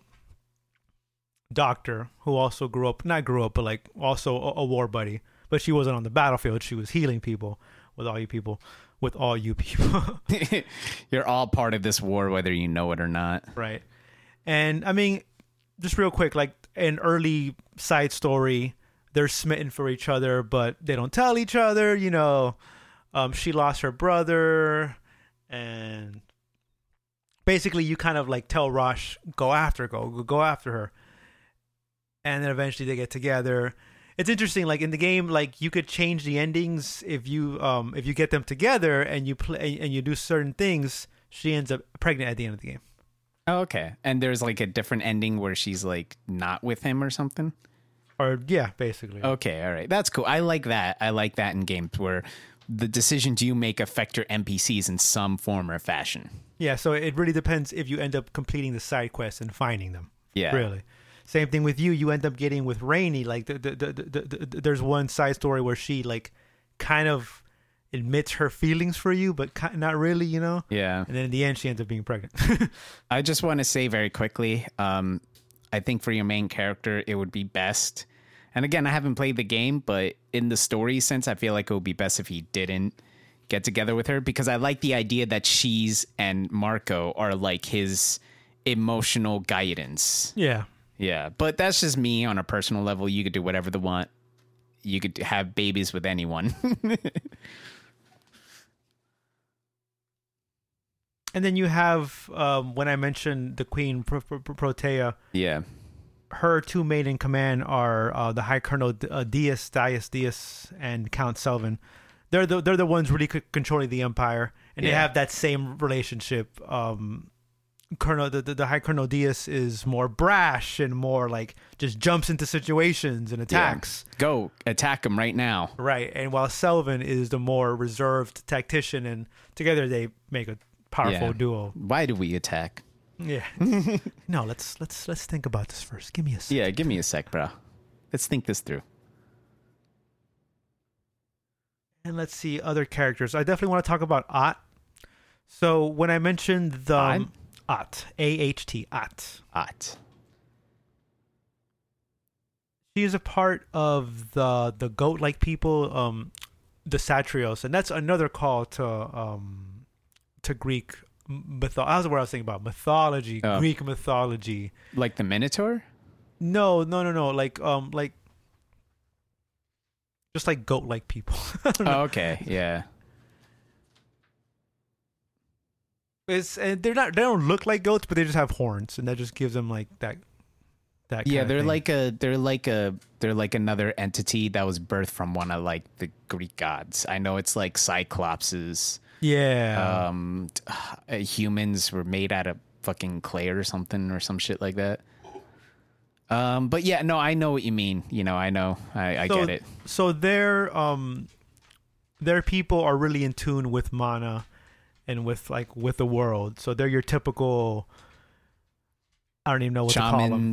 Yeah, so druids, she so so she is a sa- shaman, and in fact they look kind of like they live in a forest with a world tree. It's called the celestial Oh, they tree. got the world trees. the world I like my world trees. And as a shaman, she's actually a little girl. She literally is a little girl. But she has this um this power that shamans have to basically when people die to like have that soul go on onto the afterlife. And that's also signifies a recycling of mana rather than just like keeping it there or like that that soul just being stuck there not really serving any purpose. It needs to move on to um to the afterlife and that's what shamans do they like guide them. basically yeah. Okay. so they kind of play a role in the natural order of things Are there not a lot of them? No. Yeah. Yeah. Sucks. But an interesting uh, little side story happens where you're with her, you're with Aht, and then you like walk into a room and into like a place, and she sees a soul, and she like she feels it. She, like uh, for, for you, it just looks like sparkles, but like she can like see it and feel it. Yeah. She's like, oh, this there's someone here, and I feel like they were very special to like um a person who used to be a shaman, um, so, so, so- um some girl named Isla Hmm. oh, I feel like they're they're very special to her. So she kind of has um, this dilemma: like, should I send the soul off to the afterlife, or should I keep them here because they're important to Isla? Oh, so it's like a decision she has to make. But she asks you, so you, you, oh, what should I tell her? Because she because she respects you and she wants you to tell her what to Oh, do. okay. Is it like a test or something too to see your character? So you could be like, you know what, just just don't do anything. Just just leave it alone. And then the girl, uh, your um um, Isla comes in and she's like, oh my god, I'm so sorry. You know, like basically trying to say like she couldn't let go. This was this was a friend to her. Like this was um, so she so she doesn't push the person off onto the afterlife because she's still attached emotionally to um to to, to the dead person. And that's unchanging the natural state of things. Right. So what ends up happening? So Aht, by the way, is obsessed with you. Like she just like has this like, like, it's not really explained why, but like, probably because your character is so dutiful. But like, she just like loves you. She's like, she thinks you're like the bee's knees. Okay. Is it um is it like um is it like like in Corridor when I said your main character is like a representation of like a force wound? Um not like it's a bad thing, but is that is it something like that? Like he has an energy or he has like that magic or like the book and she like sees radiance from him or something? Or is it just the character himself she's like absolutely obsessed with? Possibly, and like a lot of people are, are, are attracted to you, and not necessarily like uh, I was talking about like physical attraction, but just like there's something about you that's just That like them. brings them to you. exactly. It's like you're a magnet for all these interesting people. exactly. I mean, of course, it's like a written thing. Obviously, you know, it's like a it's like a like a anime thing. You know, where they have to add in those characters and give them some form of attachment to your character. But um, But it does also how kids are. Like, Yeah, if you've ever been around little kids, if, when they get, a, you know, when they get like attached to you, they're fucking attached. Like, Yeah. "Ah," and like you leave, like, no. so you're saying it's more of a kind of like a childlike innocence, like type of, uh, like uh, what's the word? Um, admire, uh, admiration. Yeah, Okay, so it's not anything. it can be. It, it can be. It that, can be. it it's can be- left out in the open, right? Exactly, Yeah. yeah. Okay. So what ends up happening if you tell her, "Hey, don't do anything. Let your friend have her her her her her, her, whatever." She ends up trapping you in this world, this happy world, because she doesn't want to let you go, because she knows you're uh, like you're fated to die, basically. Oh. So And, it's like- like, a glass like, yeah, she's like prison. She's like, I'm gonna keep you here. Like there's someone bad trying to hurt you, but you're safe here. And she just disappears. And you're like, what the fuck? All right, first mission. Kill Game that over. bitch. Game over. so you obviously have to go back and tell her, no, you should uh, put that soul back into in, in, into the heavens. okay. It's interesting how it plays out. Um that is seems like an interesting game mechanic how you could like go back and change the events of stuff. Um the only thing I have to say is that it just kind of seems extreme, right? Just like keep her here and then she's like, "No, okay, I'm keeping you here then." Like it's almost like a like again, I think it's like a maybe maybe on the outside it's like she was like playing a game, but maybe it's like a Yoda type of thing where she's more wise than everybody else and maybe based on the decision you make, it's either a learning lesson for you where you go back in time and you're like, "Okay, I learned I suppose. to do that." I think I think it just more shows that like like your actions have consequences. Yeah. and by doing this someone is learning from you like someone who respects you like even if, like this, this is just going to be a side thing like when people are always like oh you don't want kids you don't want kids um you know how are you going to pass on this and that like to me like i think dude no matter what like you you, you influence people and like the, the actions you make, the things you do influence people around you, whether they're your fa- your blood or not. Yeah. And I think this is a great example of that. Like someone who respects you, like if if like if they have a dilemma and you tell them, "Hey, I think you should do this," they're going to see that like, oh, then like see that as a life lesson, whether they not whether they think about that that way or not. Yeah. In this case, she ended up giving, um, she ended up letting her friend give into vice. Like she's supposed to put this soul back into into the ether, Yeah. but instead she's attached to her emotions. So she's learning. Oh, then it's that's not a bad thing. That's a good thing. So she takes it to the extreme and then does it to you. But it's it's it's it's the whole you know it's like living a virtuous life. Back to the whole thing. That's cool. I kind of, I kind of want to hope that. Um, I mean, I haven't played the game, but I kind of want to hope she di- she like does that on purpose, knowing that you have the ability to go back. I mean, again, I haven't played the game, but I like the idea that she is a little bit wiser, and maybe she's trying to teach you something. That I mean that's Yeah. also a really interesting idea. I definitely didn't think about it that way. because it kind because to me it's like she's giving the responsibilities that she's supposed to handle to you and i imagine like like i can understand your character coming in and she sees something in you like something crazy and is like i need to like do something or see this person see what their choices are right?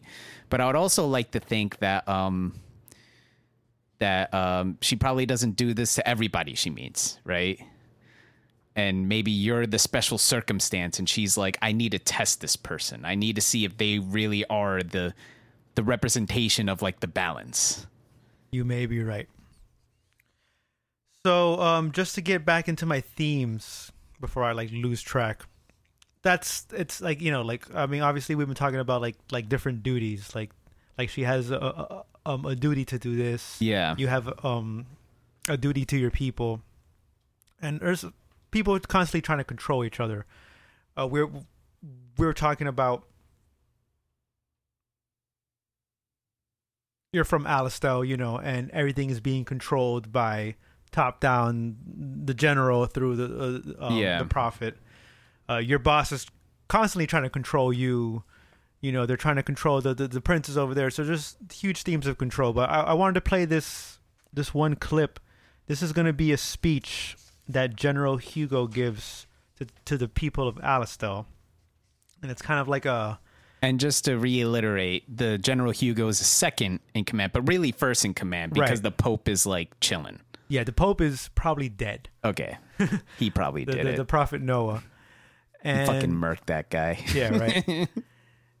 and so this is an interesting speech, and I'll pause to, uh, throughout it just to like um, em- em- emphasize different points. But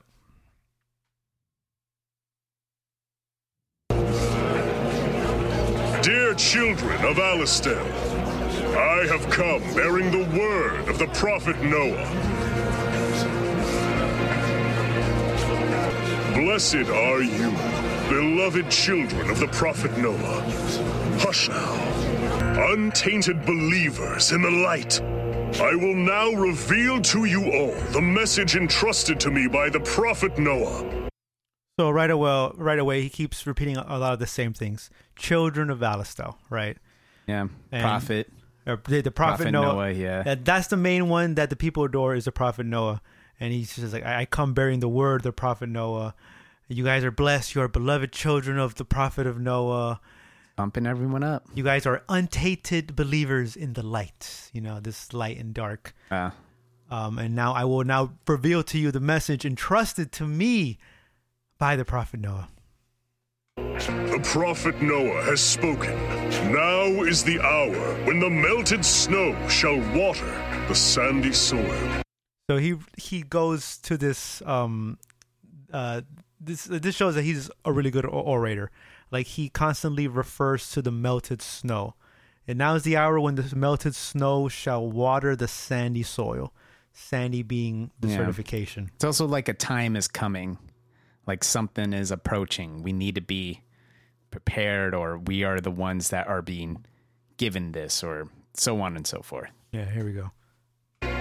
The land of Alistel is embraced by snow capped mountains where the high gods dwell.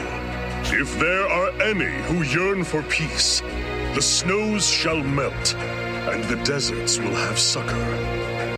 So right away, I think that's a reference to Greek mythology, uh, where the gods lived in the i- i- on Mount Olympus at the very top in the skies, Yep.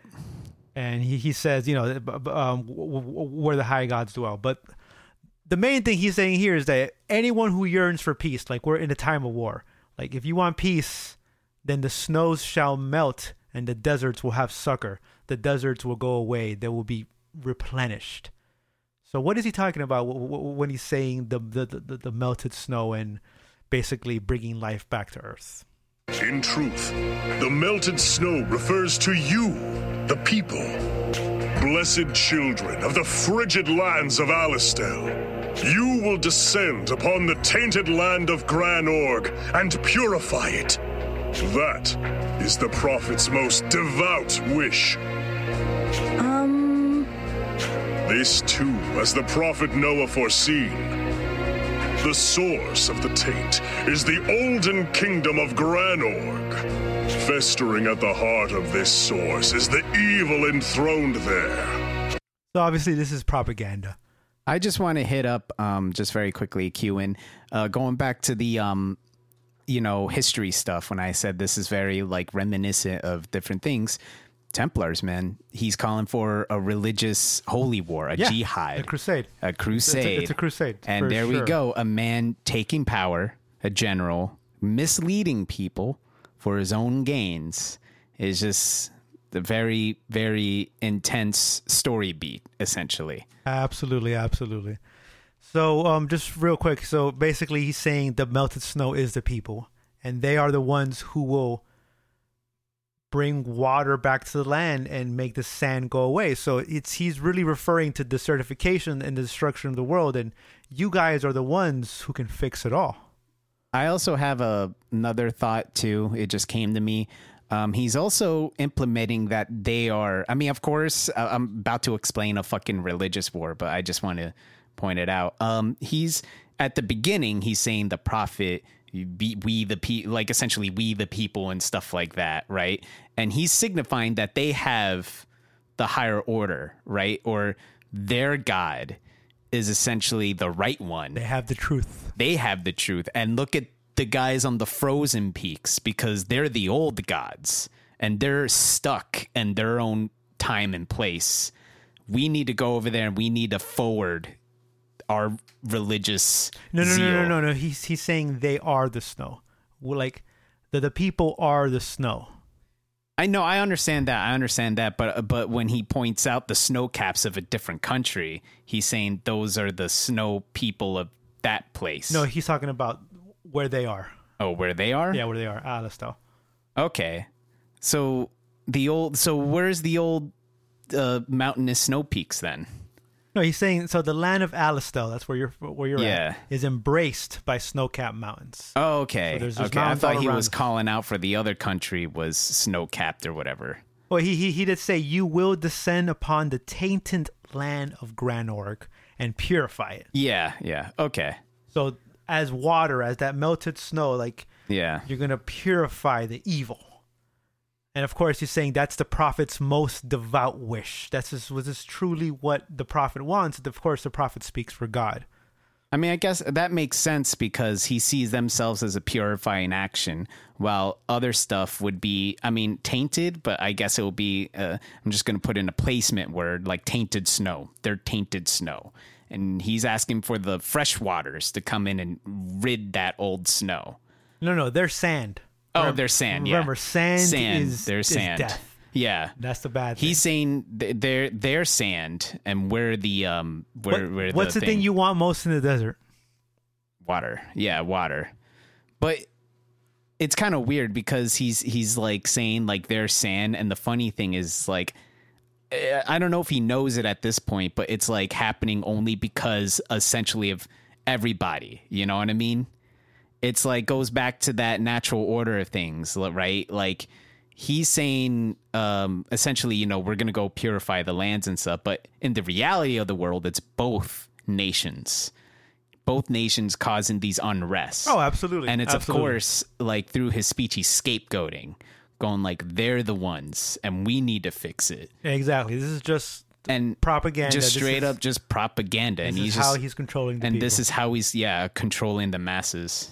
Hmm all for power. And he specifically says it's festering at the heart of this source of evil is the evil enthroned there, referring to the Queen Protea. She is evil, Yeah. and she really is. She doesn't give a fuck about anybody. Yeah. But she is the the figurehead. She she's the one where they're putting you know Yeah, that's the head of the government essentially. everyone- She's not because she doesn't make the decisions, right? But everyone always blames the president. Every always, always yeah, everyone always the- the blames those guys. figurehead, Yeah. All right, here we go. Continue. That's right. By the way, there's like always like the the, the um the people talking and like and saying these little funny things. Oh yeah, kept he's that. right, huh? The prophet believes in you. He has seen the children of the pure melted snow, ridding the land of these impurities. He knows that the power of each of Alistel's children will add to this crusade's success. Mm, Crusade. So this is. Oh, go ahead. Where's your character? Is he in the crowd? No, No. Okay, this is just happening. somewhere else, and you're just like Yeah, out this in the is like yeah, this is before you guys go on a mission. Okay. Uh, this is where he fucks up. Listen to this. That's right. That's right. Oh. Oh. Oh, What the fuck? Go forth, my children. Oh, he says, oh, he said my children. "Go forth, my children." So, so this is him. Um, I mean, if you're looking at it written wise, right? I mean, you say it's a mess up, but maybe it's him like taking in. Slowly introducing yeah, he's just like I'm he's the one. slowly manipulating the crowd. Yeah. But at the same time, he's bringing the word. He's bringing the action. He's the one saying this. The Pope is he. He brings the word of the Pope, but then again, the Pope is he's not around. The prophet. The prophet, yeah. No, you're right, but but it's, it, uh, but to me, it, it also shows like he forgets himself because he's being driven by lust for power Yeah. and greed. So it just just going back w- w- with those themes, those those those worldly pleasures, and just to finish it off. The waters of the pure melted snow shall rid the world of this evil. Do not forget, the melted snow shall also nourish this parched world. In the prophet Noah's holy name, our salvation begins now. Hooray! Hooray! Just very quickly. That's actually the same voice character uh, character as Raynie. Okay, yeah, they recycle. Yeah, Yeah. it makes sense. But I just want to say, um, Noah connotations too. This is like, you know, him speaking about a great flood coming in and washing away the evil, and only the good are around. It's very. Oh, look at that! I missed that. Yeah, you're it's a very like right. Noah esque story because Yeah, the again, flood.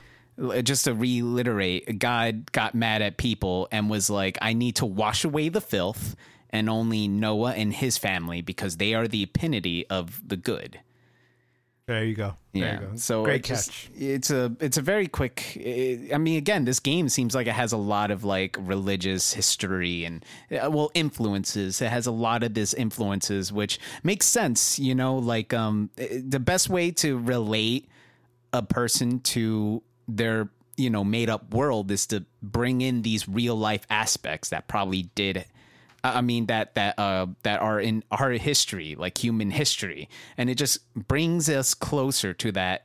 It immerses us more into that game world. Yeah, history itself is a great story. Yes, yes, it's very it's fun to read. And then, real quick, I mean, um, I'll just include this small little part where the lieutenant general, his name is Lieutenant uh, General Raul. Raul, Raul. He's a pretty cool character. He's not a main character, but um, he's a pretty cool guy, and I I like I like his voice actor. And he's just like watching this. is he your favorite character? Mm, I wouldn't say so, Okay, but he's um he's a good guy, I guess you could say. Just just listen to it. He- he- Um, he, he he's watching from his office, and he uh, just this is his response to himself. This is his soliloquy What or his dick. monologue. Melted snow, huh? No matter how often I see your theatrics, General Hugo, they never cease to amaze. We'll be seeing a bump in the ranks of the enlisted men soon, I expect. He's certainly comfortable in the role of the prophet's mouthpiece. But if he doesn't keep his wits about him, someday he'll find that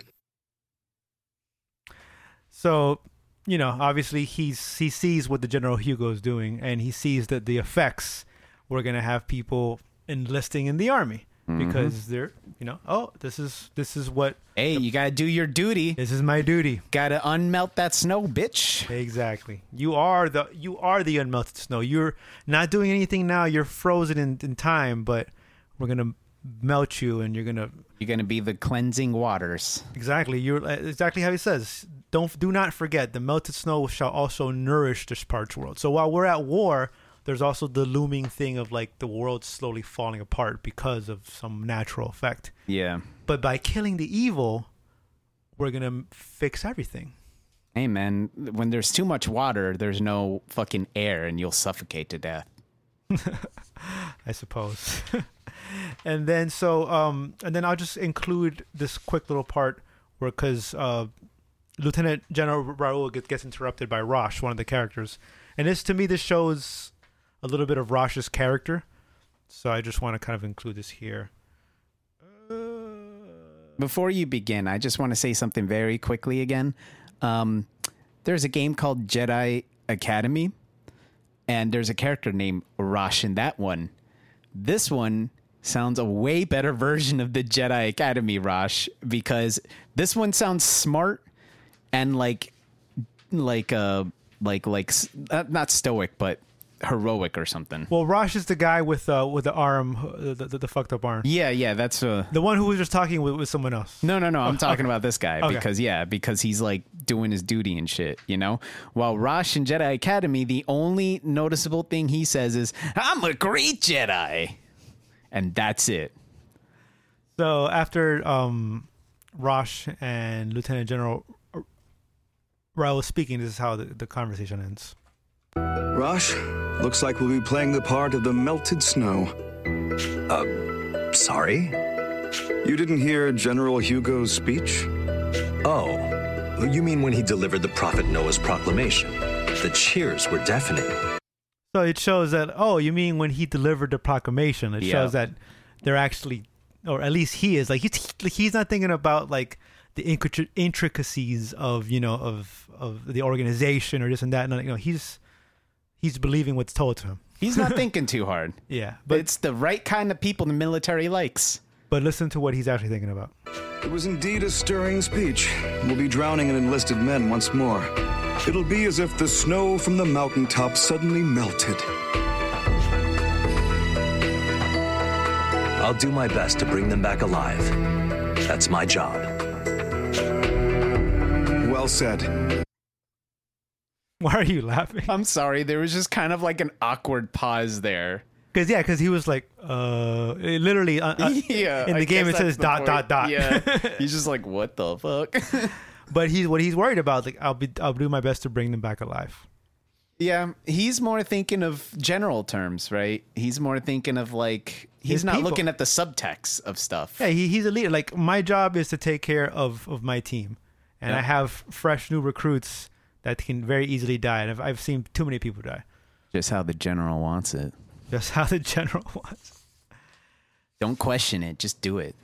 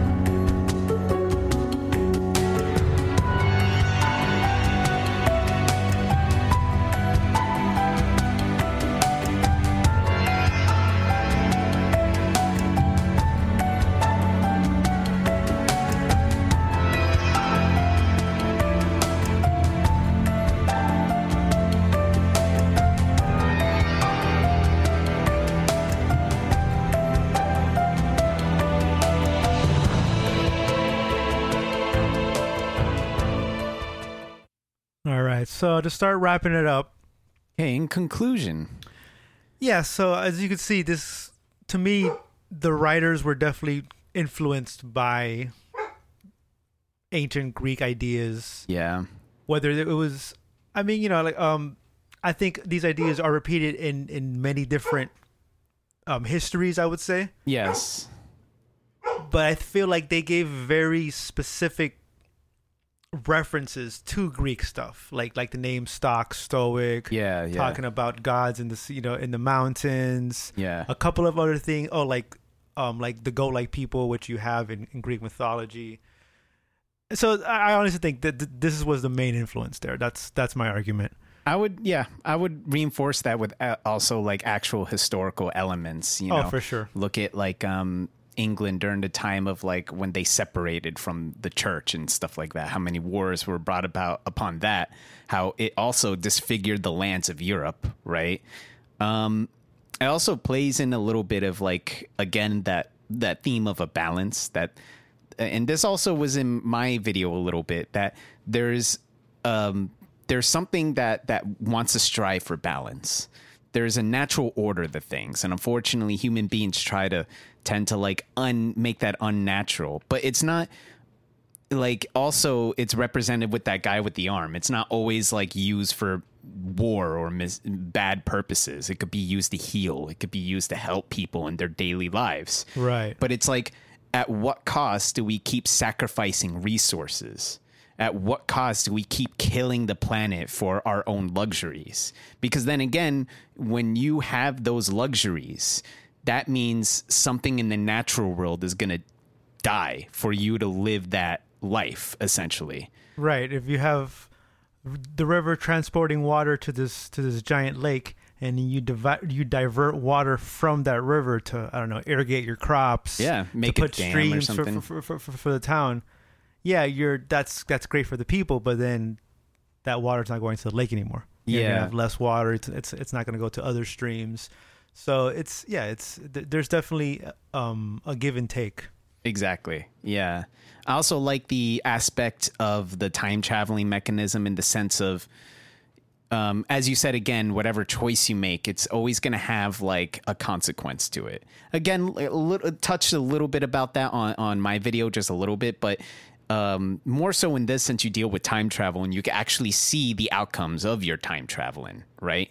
We won't get again. Uh, we didn't get too much into the time travel aspect of itself because uh, I'm I'm happy we kind of not talked about that a lot because anything dealing with time travel is always going to be like a big convoluted fucking mess.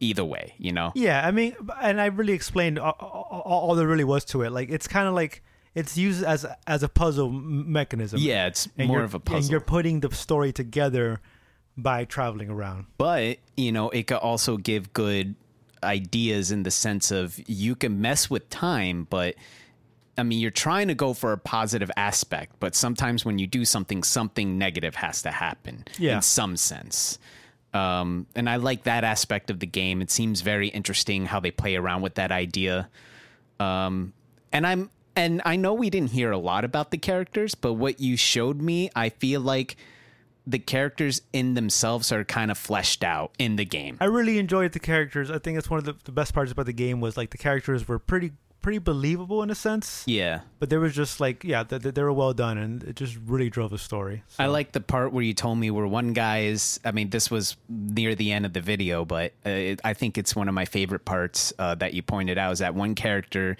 is hears the speech and he it, like sees it for what it is, a form of control, while the other one sees it as a form of proclamation, which is some type of religious calling. he didn't question it. he didn't question it. And again, if you look at the backgrounds of each, one is like a like a like a strategic person, and the other one is like essentially a grunt. You know, so it's it it shows different aspects. It shows the two sides of how people will think based on given on a simple speech, right? Yep. Yeah, three people can experience the same exact event but have dif- different takeaways from it. yeah, drastically different takeaways. And again, uh, the game kind of hits a little bit of that East Asian influence, you know, with um, with essentially like the body's energy and the natural energy being entwined. Yeah, there's a lot that I didn't get to it. There's there's another kingdom that's like kind of like not really a kingdom anymore. It's it's like kind of a no man's land in, in terms of law. There's there's a whole bunch of other stuff, but it all comes together. In It the all, end. yeah. So, Um, based on what you brought about, I would say I would like to play the game. So I might I might look for an emulator. Um, when I get back, I might give it a try. I mean, honestly, as through your presentation, I've made me think about oh m- maybe I should give this game a try. I do like game. I do like um I haven't seen the combat, but for me personally, as long as it has like decent characters, a decent narrative, and something that you could take from and kind of use it in your own real life aspect, right? And it's nice to look at. It's it's a, it's a beautiful game. It's like colorful in a way, but at the same time still kind of dreary. Like your hometown is like very grays and dark because you know like war and everything. Yeah, yeah. And I like that shit. I like when they represent things through like color scheme or music or stuff like that. And, and you've heard the music. It's like it's kind of hopeful, but at the same time very melancholy and like sad. yeah, it's kind of like a mixture of like there's hope, but also there's like a lingering dread around. Yeah. So just tie it back together, and it's even in the blurb for the game, uh, meaning this is like, like the official line that they put out, um, where he, uh, where basically your your goal is to find the one truth, like the truth to like like the true path through history to to, to save the world. Yeah. and it just ties it back to uh, stoicism and you you find truth you find universal reason by living a life of uh, where you free yourself from emotions that control you and you're just trying to live with nature. And so i think that's definitely what they were trying to teach you Can I give another final thought real quick? go for it I also want to say that maybe, um, yes, I would. I, I totally agree with what you totally said. You know, your character is representative of stoicism. He has to separate that to come to the universal truth. But I also believe that maybe um, it's it's also a um, more of like in the sense of controlling your emotions and knowing how to feel when to feel in the sense of your two main characters you know uh, rain and uh, marco how they as we spoke before in the video how they're kind of like a sort of representation of your emotional state. Now he will listen to their advice i would imagine but at the end of the day he has to make the decision. So again uh, it kind of plays with that idea that um it, it- and as you said there's truths and it's like whose truths? You know who like one gives a proclamation one sees a system of control. And uh all the the the question of like how do we get to a state of like normalcy? And through the game it's like you either do it with some type of force with the general dude or with your main character who has all these aspects. He sees all these aspects but since he himself is a representation of getting away those emotions and just seeing for what the world really is has to make that decision to bring the balance back. There's a lot of ways to definitely look at the game. Yeah. But um i leave you and please check out the music. The music is great. Just um buy the soundtrack or just listen to it on youtube and then buy it uh, i leave you with one of the best songs i think of the game and what's the next episode for Not sure. Um, um, we could do it. another. We could do another um, story um, analysis. Um, but we'll we'll leave that up in the air for now. this is the first one i actually did like a lot of research for like usually i just wing it Oh yeah. with like some research this one i actually sat there and like thought about like a lot of different things yeah. and it was like fuck Well, that's the shit. thing with games is like it's very deceiving. You know, that's the thing. Uh, final thoughts that um, a game can be a form of educational system in the sense Oh, yeah. of like control, like learning about emotions through so character and X character, or seeing how events portray when you act a certain way.